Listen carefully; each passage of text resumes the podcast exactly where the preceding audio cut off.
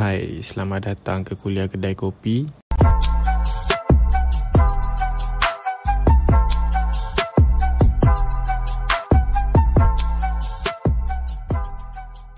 Baik, saya harap semua yang mendengar berada dalam keadaan sihat walafiat. Dan juga terima kasih kerana sudi mendengar podcast pertama saya ini. Baik, setiap kali keluar keputusan S P M, sudah pasti akan ada perdebatan di mana ramai akan berdebat matrikulasi terbaik ke S T P M terbaik, dan masing-masing akan cuba menunjuk dialah yang terpaling susah dan sebagainya. So bagi saya, saya tak mau play safe untuk acara kali ini dengan mengatakan kedua-duanya ada kekurangan dan kelebihan. Saya akan ceritakan dan fokus saya pada hari ini akan lebih kepada matrikulasi, dan saya harap perkongsian ini mungkin juga bermanfaat untuk orang-orang yang tak dapat merasa zaman matrikulasi. So, saya akan ceritalah serba sedikit tentang matrikulasi. Baik, matrikulasi ini dia terbahagi kepada tiga jenis. Satu, sains, akaun dan juga teknikal lah. Dan uh, sains ni pun dia ada tiga jenis yang ada ambil sains komputer ataupun fizik, bio dan sebagainya lah. Sebab saya bukan budak sains, so saya pun tak tahu. Saya budak akaun. Akaun ni dia satu jenis aja semua. Semua kena belajar akaun. So bagi saya, cerita dekat matrikulasi ni, dia kelebihan dia mungkin belajar dalam tempoh masa satu tahun. Satu tahun ni dia sumbat semua satu tahun ni, sampai kita rasa macam tak mampu nak belajar dah sama dalam setahun tu. tu So saya rasa matrikulasi ni mungkin uh, satu keperitan dia, segala silibus tu berada dalam satu tahun, dan ia amat memenatkan kita lah. Dan lagi satu, konsep kuliah matrikulasi ni dia lebih kepada uh, kuliah beramai-ramai. Contohnya macam seratus orang dalam satu kuliah sebagainya kan. So bila lecturer tengah mengajar tu, kita nak bertanya pun mungkin agak segan lah, sebab kita berada dalam kumpulan yang amat besar, di mana dewan kuliah tu ada seratus lebih orang dan satu lecturer, dan kalau kita nak tanya tu mungkin agak janggal lah. So saya rasa dari segi pembelajaran itu pun, saya rasa ada masalah bila kita tak dapat tanya apa yang kita nak tanya dan sebagainya. Dan kelebihannya daripada situ adalah kita tak dapat, kita dapat tidur dekat hostel lah. Kelebihan dia, sebab bila ada seratus lebih orang, kalau hantar pergi kuliah pun lecturer tak tahu. So adalah kawan-kawan kita ni selalu tidur kat asrama, termasuk saya lah kadang-kadang kan.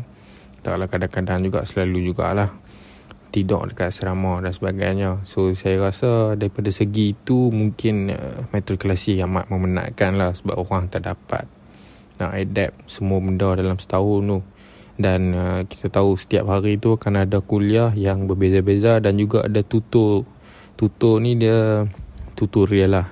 Dia akan berada dalam kumpulan yang kecil dengan satu pensyarah, akan mengajak kita lebih terperinci, dan akan ada assignment-assignment yang tertentu untuk disiapkan.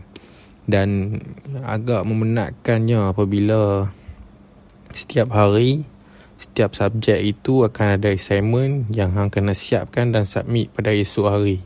So malam lepas habis kelas tu, kita akan habis round pukul lima sebegitu. Lepas habis tu memang semua orang akan kalut. Kalut meniru ya, bukan kalut menyiapkan assignment. Sebab apa? Sebab esoknya nak kena submit, hang kena tidur awal sebab kena bangun awal untuk kelas. Kalau hang duk fikir nak buat satu-satu soalan tu, mungkin akan ambil masa yang agak lama untuk habiskan. So orang akan bahagi-bahagi soalan. Contohnya kalau maths tu ada sepuluh soalan, dia akan bahagi, hang ambil soalan ni, hang ambil soalan tu. Lah kali kita tiru saja, bagi siap janji perhabis, esok boleh bangun awal, boleh pergi kelas. Itu je matlamat.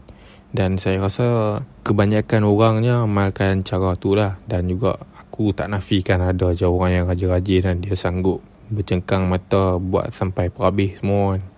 Itu pun ada juga jenis orang macam tu. Kita tak boleh deny dia punya dia punya hard work kat situ kan. Sebab ada juga orang macam tu. Dan kalau anda berasa rajin sampai taraf tu, rasanya memang anda boleh cemerlang lah dari dimatrikulasi. Dan uh, sistem pembelajarannya, sebab kita belajar setahun, so kenalan-kenalan kita dalam setahun je. So hang tak sempat nak bergaduh, dah terpisah dah. Kiranya bonding antara kawan-kawan tu kekal lama lah dekat matrikulasi ni, membuatkan environment persekitaran belajar dekat situ tu lebih lebih ceria, lebih seronok lah untuk hang. Di mana kalau hang kenal baru dua tiga bulan nak kenal dah, tinggal tujuh bulan lagi hang berkawan dengan dia dah habis settle.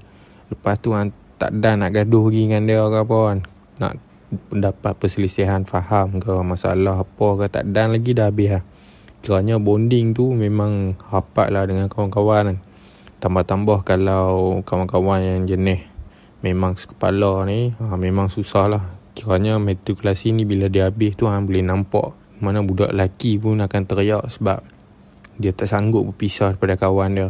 So itu keadaan normal lah di matrikulasi setakat yang aku nampak. Hidup di dalam matrikulasi ni bagi aku agak agak santai lah kan. Sebab kita seminggu tu kita boleh keluar outing juga. Kiranya ada matrikulasi yang asingkan hari lah. Contoh hari Jumaat budak lelaki outing, hari Sabtu budak perempuan outing dan sebagainya. Sistem tu lebih kurang tu lah. Kiranya nak keluar outing apa semua tu kira santai lah. Kita dapat juga keluar dengan kawan-kawan apa semua. Tapi malangnya bagi saya sebab saya belajar dekat uh, matrikulasi Changlun eh, di mana kawasan tersebut merupakan kawasan hutan dengan hanya satu pesaraya berada dekat situ. So paling kuat kami boleh buat adalah main bowling sahaja dan patah balik ke matrikulasi kami. Itu agak membosankan lah. Tapi saya tak pastilah dengan matrikulasi lain di mana mungkin persekitaran dia lebih seronok ke apa kan.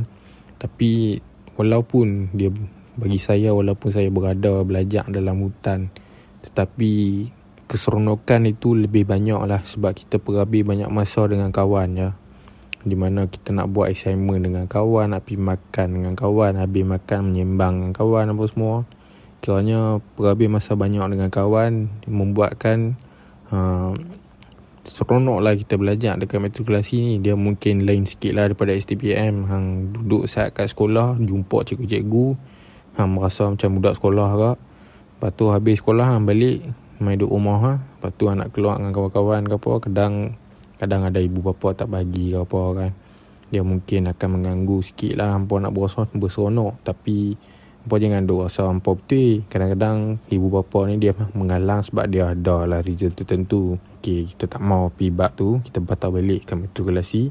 So dalam kita bincang pasal matrikulasi ni, dia bestnya mungkin lah, mungkin sebab dulu ada allowance. Aku tak pasti sekarang ada allowance ke tak.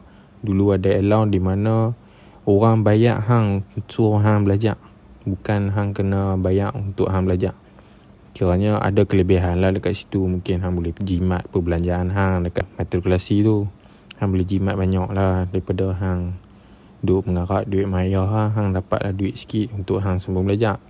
So itu antara kelebihan dia. Dan juga satu lagi kelebihan matrikulasi ni, dah sayang saya baca data daripada Doktor Mazli Malik tahun mungkin dua ribu sembilan belas saya rasa.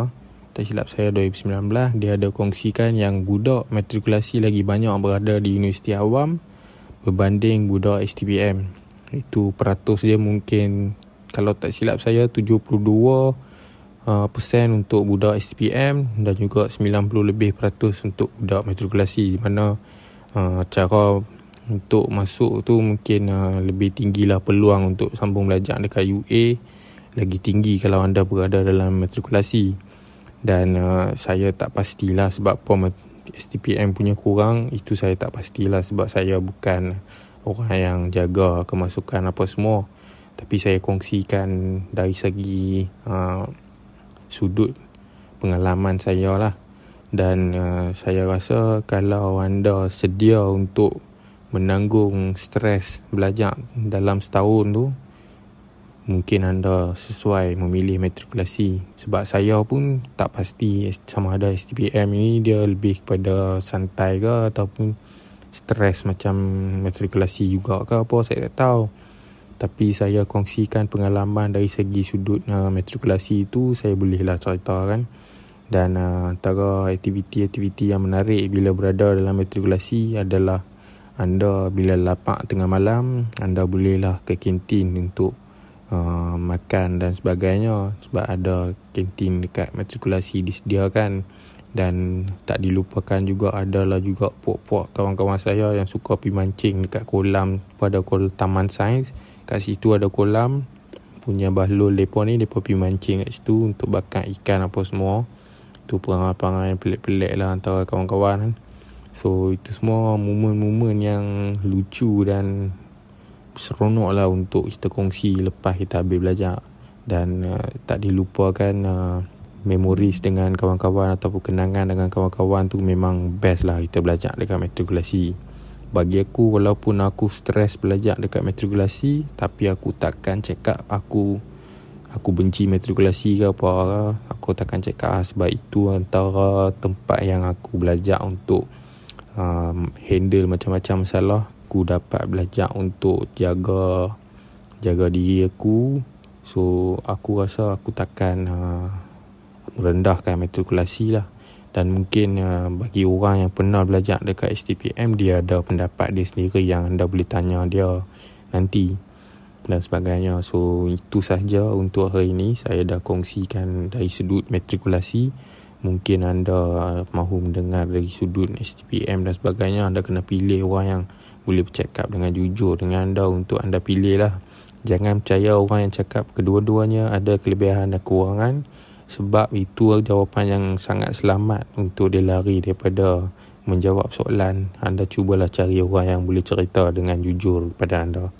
Okey, sekian sahaja daripada saya. Terima kasih kerana sudi mendengar. Kita jumpa lagi dalam episod terusnya. Mungkin saya akan wawancara orang lain pula. Okey, so terima kasih.